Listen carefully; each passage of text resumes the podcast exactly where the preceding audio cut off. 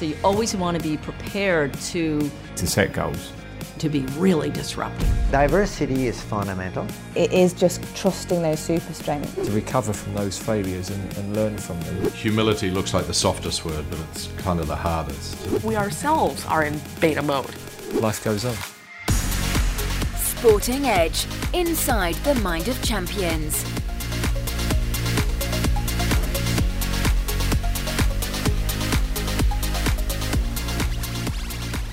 Welcome to the Inside the Mind of Champions podcast. My name is Jeremy Snape. I'm a former England cricketer with a master's degree in sports psychology. Since retiring, I've been fortunate to work with and interview some of the world's most successful thinkers and performers, and I'm passionate about translating their habits and routines into practical strategies to help you become more successful. In each episode, I'll be dissecting a common performance challenge to help you improve your mindset, your leadership, and your team performance. To me, our mindset is the next frontier, so let's find out why.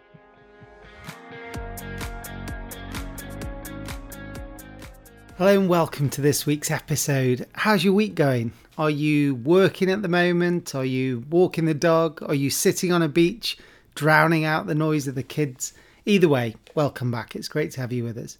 I've just gone away to Mallorca actually for a family holiday and raring to go for the final quarter of the year.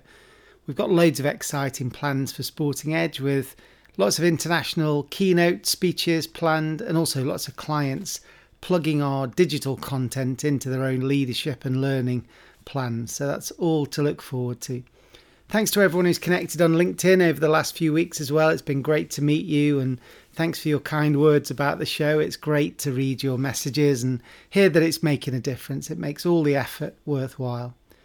This week, I wanted to showcase one of the high performance interviews from our digital platform that comes from the performing arts. If you're a regular listener, you'll know that I'm fascinated about researching all these different cultures, whether it's the military, uh, academia, business, elite sport, trying to find these clues about high performance and trying to join them together so that they're useful for our own environments. So today's packed with those. So let's get straight into the insights from Bernard Petiot, who for almost 25 years has been one of the senior figures at Cirque du Soleil, looking after their casting, all the innovation around their acrobats and the infrastructure and the medical support they need, and of course the coaching.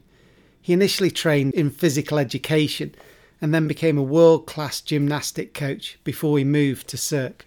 Have you ever been to one of their shows? I've been so lucky to go to the Albert Hall in London three times, and every time I feel like I've left a, a different person with complete inspiration.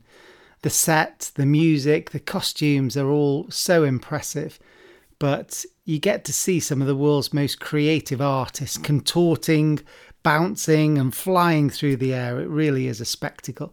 And these are incredible athletes. So I wondered if Bernard thought these performers had a natural gift or if it was other factors that were generating their success. I don't necessarily buy the notion of talent as being inherited. Um, in, in the field that I work with, I would say that the majority of people that are, we're working with have gone through years, years, years of trials and error, uh, failure, uh, difficulties, and they've, they've learned uh, through that journey um, with a lot of passion and sometimes with obsession. Jugglers, as an example, could juggle five, six hours a day trying to learn that specific specific trick and they will not give up unless they get it. So uh, in in the artistic world at large if i if i separate let's see the sport background of some of them for for, for a moment um, going outside the, the zone of comfort trying new things is part of an artistic endeavor.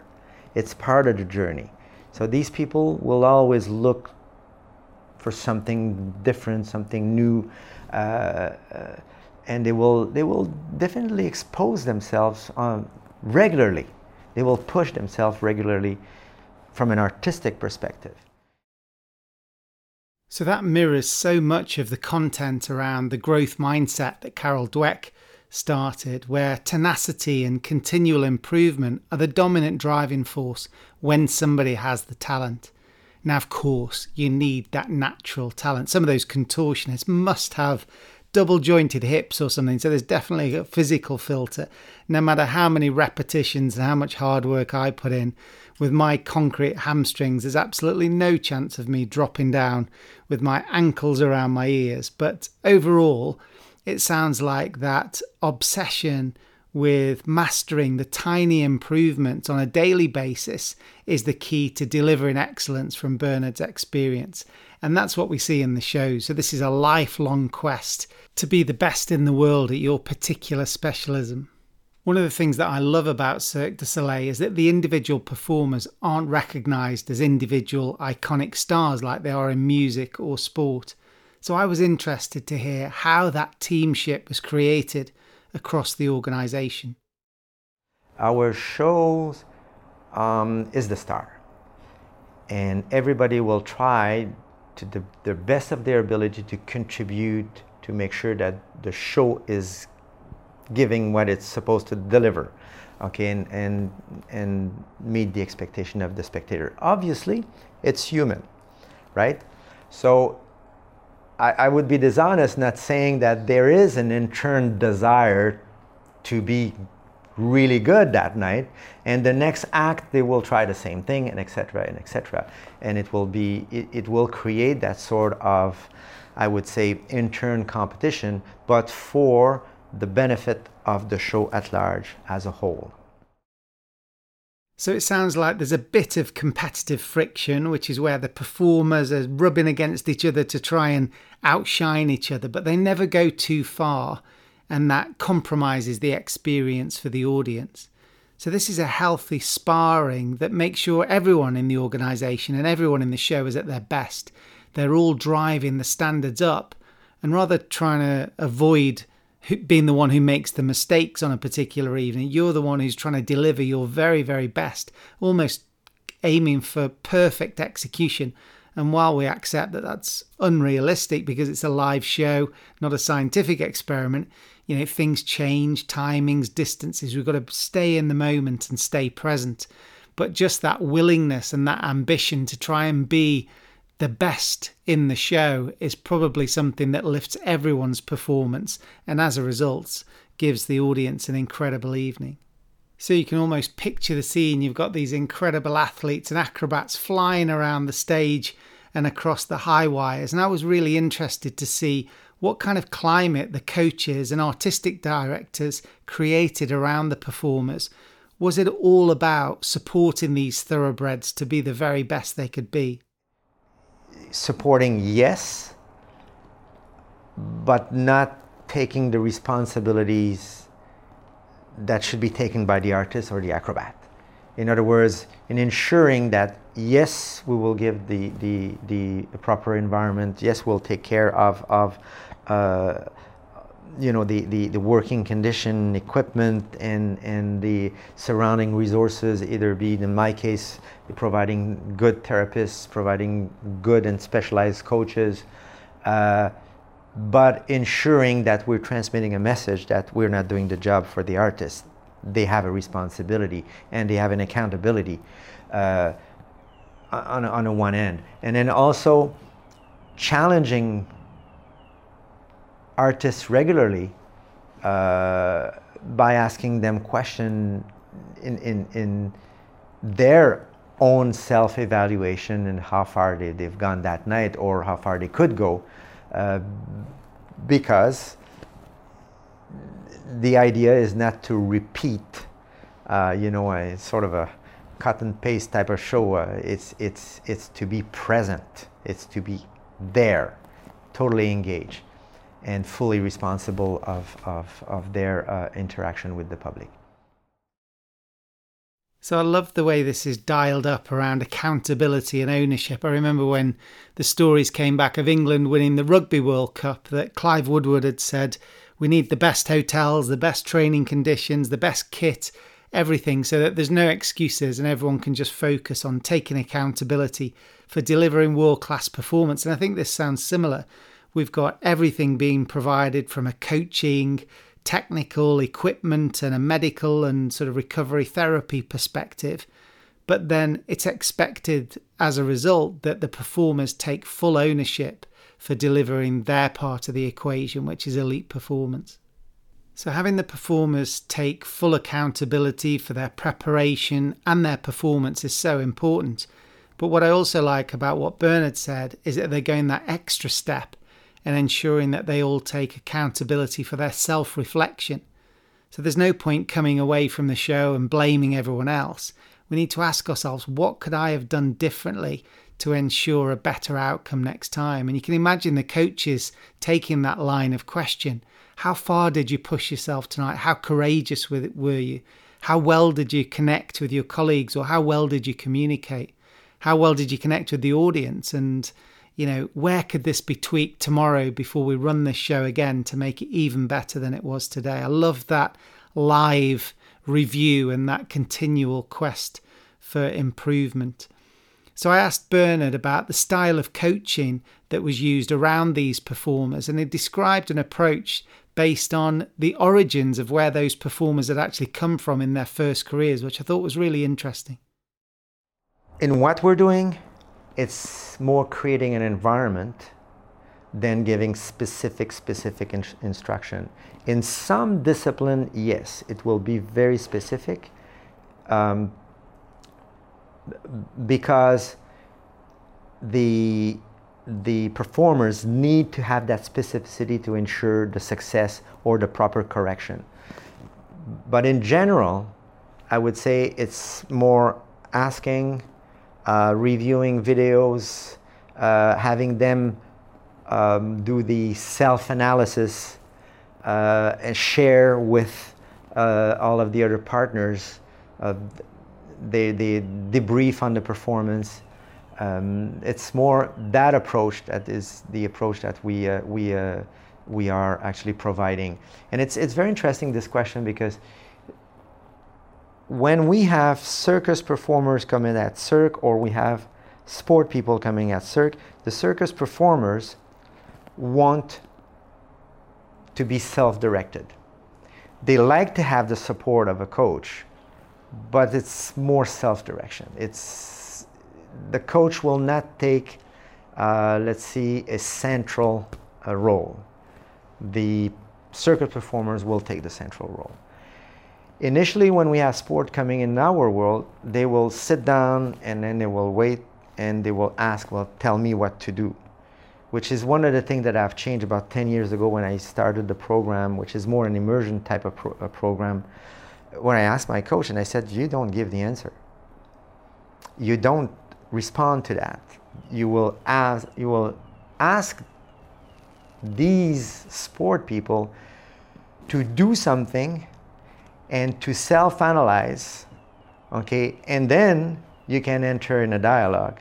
But then they have to take a risk, they have to move forward, they have to look at what they're doing, and have to be able to generate you know, this kind, this, this kind of self appreciation of what they've done, especially in the artistic uh, uh, activities that we're offering. Uh, and it takes a while so that they understand that our coaches are not there, there to tell them what to do, because specifically in some of the acrobatic skills, they know what to do. I mean, we're not going to change that by 50%. So they know what to do but in how they're going to act, uh, be on the stage, then they have to take decision, they have to take risk, they have to venture in areas that they don't know, and they have to be able to pose a judgment. As a former professional sportsman, I can totally understand what he's saying.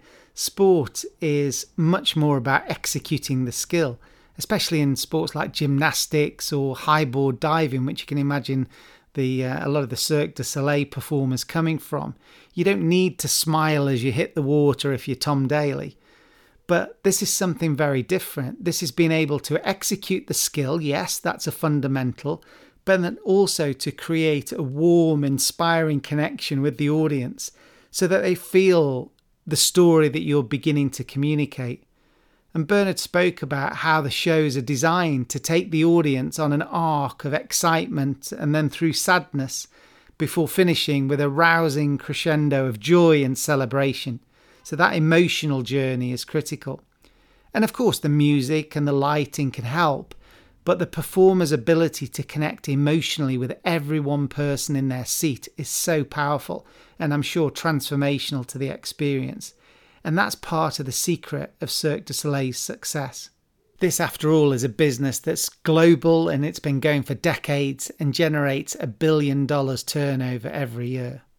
So let's dig into that secret sauce a bit deeper. And one of the key elements to Cirque du Soleil is their diversity. Bernard and his team have scoured the globe for talent, as he now explains.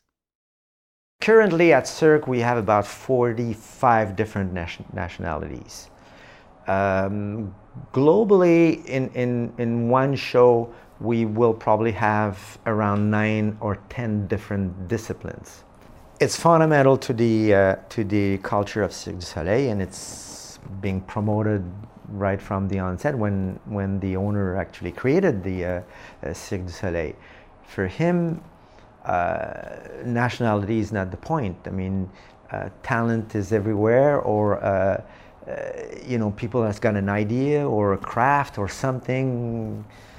He's looking at that and is is is central. Let's see, motto is is is celebrating human potential and human ability, uh, and our casting department is doing just that.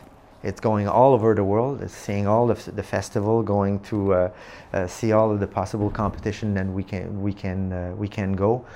So diversity is fundamental because it brings different perspective how human can actually uh, develop their potential or an idea. Uh, it's rich also because all of these different perspective and mentality will offer um, let's see, color in, in a journey of a creation because of their background, their, their, uh, their uh, culture, and so on. And, and it's definitely promoted. And in the end, the, the whole cast will um, become one group while respecting each other in their own specificity. Wow, 45 nationalities. I don't think there's many businesses that can boast that level of richness in their talent pool. And nine or 10 disciplines the jugglers, the clowns, the acrobats, the tra- trampoline specialists, creating a melting pot of global talent to celebrate human potential. It's a brilliant story. So, diversity is a huge strength. There's ideas, there's experiences, there's history, there are rituals from each country and each uh, culture, there are different dances and celebrations and beliefs. So you can imagine how all of those different elements and components can be brought together into an incredible creative flair. And there's that great final line from Bernard where he says the cast becomes one team while respecting each other as individuals. That's surely got to be the holy grail for all leaders and all team managers that they want everyone to respect individual strengths and preferences and sensitivities and weaknesses, but also come together as one strong team that can, you know, deliver much more than the sum of its parts. I think we've all heard that diversity improves performance in our teams, but we also need to be realistic. Recruiting loads of different stars from all around the world could be a recipe for disaster you'd get cliques forming with the different language groups the French Canadians, the Spanish speakers, the Russians, the sports people, or the Chinese acrobats. You can imagine these small splinter groups forming. And, you know, it's not exactly utopia, I'm sure, under the surface, as much as we present these high performing environments. So I was really interested to see what Bernard suggested brought these diverse people together around this shared goal there is always tension. Uh, there, you know, there are differences of opinion, differences of point of view.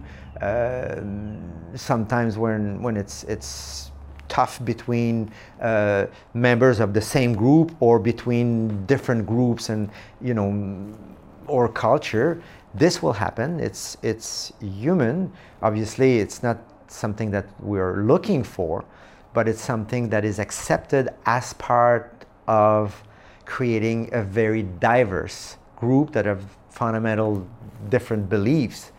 The point is is for the director to find a way to bring these people together when come the time of the show to hope to open and to the end and to ensure that this cohesion is for the putting the best possible show and it's for the the it's giving the best that can, can that can be given by the whole group for the spectator uh, but yes it's not paradise it's it's a matter of working at that every day with peaks, peaks and, and, and valleys and ups and downs. And you know, it's, it's, it's not easy. It's not easy. But if, if the mission is understood by everybody, that the moment the spectator is there, this encounter with the cast and the spectator is the key to the success. When this is understood by everybody, then it's the same mission. So you can imagine this band of high octane performers staying together for weeks and weeks to deliver multiple shows per day. There's fatigue, there's moods, there's hormones, there's that social contagion that happens within groups. So why do we expect everyone to get on like best mates? We we shouldn't really in our teams. We're not really mates, we're teammates. And when the curtain rises, this is the critical point. When the curtain rises and it's showtime, we all need to play our part, hide those, you know, individual differences and those frustrations and those friction points, and come together as one team to entertain the crowd. So often it's the customer or the purpose or the mission that we're on or that founding story that's so important to building a shared identity in our team so that everyone can focus on that rather than their own particular agenda when we think about the impact we have on other people, that's the thing that we all share in this performance environment. So I was really keen to hear the founding story, some of those factors that were, you know, part of the storytelling at Cirque du Soleil that that drove that culture and brought everyone together. And what Bernard had to say was some really powerful words that really created a beautiful image. The vision globally, uh, you know, like it's it's written, it's couple of words. I mean, it's few key words that, that are part of, of uh, how we do things or, or for which we will refer. Okay, when we do an, a, a, new show, we, we will ask ourselves, are, do we have a moment that we're provoking the status quo? Do we have a moment that we're, we're evoking something? Okay, do we have a, a, a moment that we we carry the notion of uh, us human being being dreamers okay? Not that you know dreamers in the sense the pure sense of the word. So we will we will go back to these key words and then look at what we propose on the stage and and, and actually uh, reflect on what we're offering or what we are, are trying to create. And if it offers this this opportunity and if and it will generate a lot of debates that's for sure. And, and but that's those are very um, strong and inspiring words. It's summarized with three words: uh, evoking, uh, invoking, and provoking. Uh, evoking the imagination, invoking senses, and, and provoking. Provoking is, is really part of of philosophy of Guy. Is is is um, is presenting something that will will uh, challenge the status quo. Uh, you know, creating that surprise. Uh, so that's part of let's see that that mission of who we are and and what the uh, the, the, the company uh, promotes. Um, one other thing also that that's very very important in in uh, in the Cirque du Soleil, let's see, employees and staff is is inspire.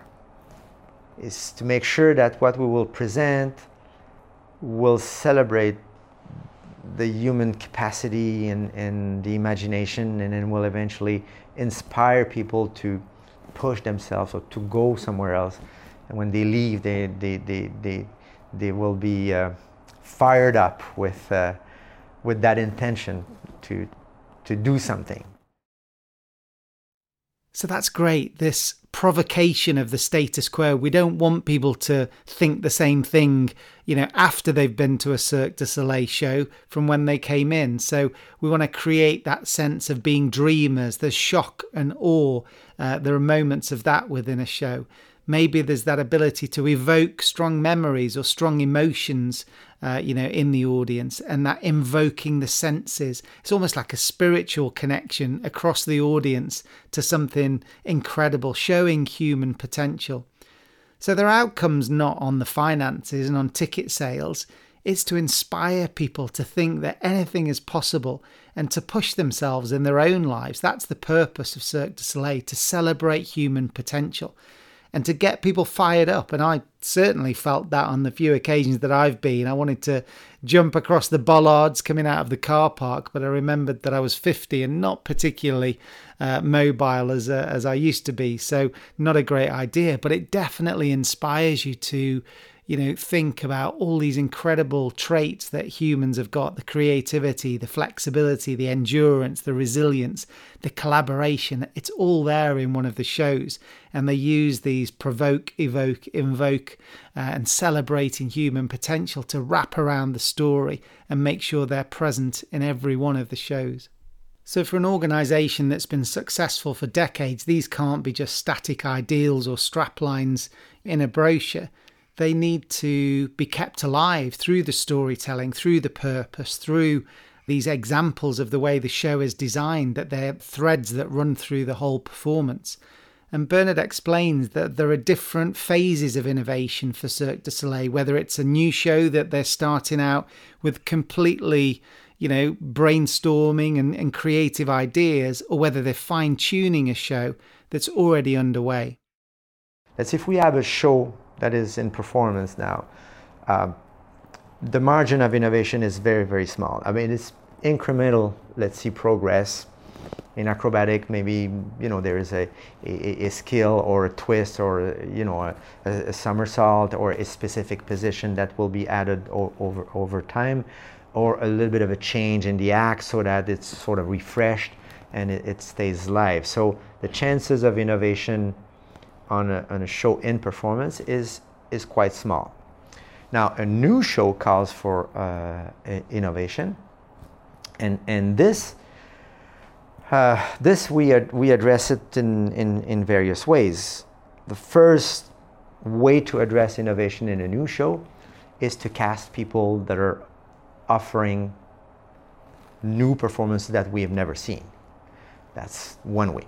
The other way is to hybrid performances in such a way that it gives, it opens a new door and, and a new possibility. Another way is to provide an environment that has never been used as an acrobatic environment before and see what acrobats will do with that kind of environment and what they will come uh, forward with answers and solutions uh, with the director of the show and the coaches, obviously.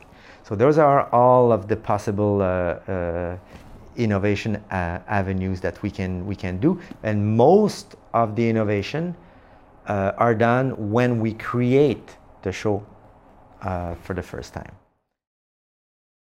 So I suppose many of us in our own businesses and organisations can relate to that. We've got our sort of longer term strategy that we might be able to be creative with, but we've got our projects and plans that are currently in execution that we're just trying to fine tune and optimize. Uh, and there's less innovation that goes with those. But this isn't a directive act of just learning your lines, learning your moves, and, and sort of following like a robot in some kind of compliant stupor. What we're looking for here is that everyone feels like they've got a chance to add their piece of the story and you know getting this bottom up contribution to our strategies and our vision is so important. And Bernard echoes that as well. that's the very interesting thing during the creation. The director will come with ideas, but will call for the the, the, the artist and whoever else is contributing as part of the creative team to come up with solutions with new ideas to build on is let's see global vision initially. And and um, when this happens it's very rich. And when this happens with uh, the artist it's even better because then it becomes theirs. Their way to interpret the the desire or the vision of the director and and then to own it at the end so I think we can all relate to that, you know, even though we might not be expecting cartwheels from our accounts team or contortions from our marketeers. If we involve more people in sharing their ideas that go on to form our strategy or our office design or the way we're going to do hybrid working or whatever it might be, then we're bound to end up with more engagement. It becomes our show, not the show that the bosses have put together and I've got to act out in some kind of compliant manner. So we've got all these talented people coming together from around the world to inspire people and to, you know, contribute to this creative act of designing one of the world's best forms of entertainment. And I was really interested in what Bernard reflected on as the key leadership behaviors that were crucial to get people to be at the top of the game and stay at the top of the game for long periods of time. I, I believe that if I don't carry an attitude if I if I'm not passionate, if I don't believe, uh, then then as a leader, I'm not uh, transmitting or creating an, an, an, an environment that will be inspiring, that will call for people to come with me uh, and then and share the, the pain and, and the effort to, uh, to, uh, to get to the success. Um, I, I think as as a leader, the, the, this this notion of of being totally engaged in the success um, and believing in, into it and calling for people to join in, recognizing each and every one contribution, uh, outlining that, and at the same time pushing. So, as leaders, we need to be energetic to find new ways to engage our people around some of these core fundamentals of high performance, to give them the conditions and the resources to thrive, and then to hold them accountable to those high standards and to each other for putting on a great show. When they do that and perform brilliantly, we should celebrate everyone's gifts and contribution. And then, after a pat on the back and some live feedback and improvements, we go again the show must go on. So I hope you've enjoyed today's episode. If you know anyone that loves high performance, then please do share the link in your email or WhatsApp into your group. And uh, if your team meetings are boring, then come over to sportingedge.com and learn about our keynotes and our digital coaching solutions. They're trusted by many of the world's leading brands, so we'd love to help you. And the best email address to get hold of me with any suggestions for this show or questions is hello at sportingedge.com. So until next time, thanks for your time with us today. Stay safe and stay away from that trampoline. We'll see you soon. Thanks for listening to this episode of Inside the Mind of Champions. Connect with Jeremy's LinkedIn, Twitter, and Instagram links in today's show notes to receive the latest insights from his work. If you'd like to get access to Sporting Edge's digital library or book Jeremy for a conference speech or webinar, then please visit www.sportingedge.com or email hello at sportingedge.com.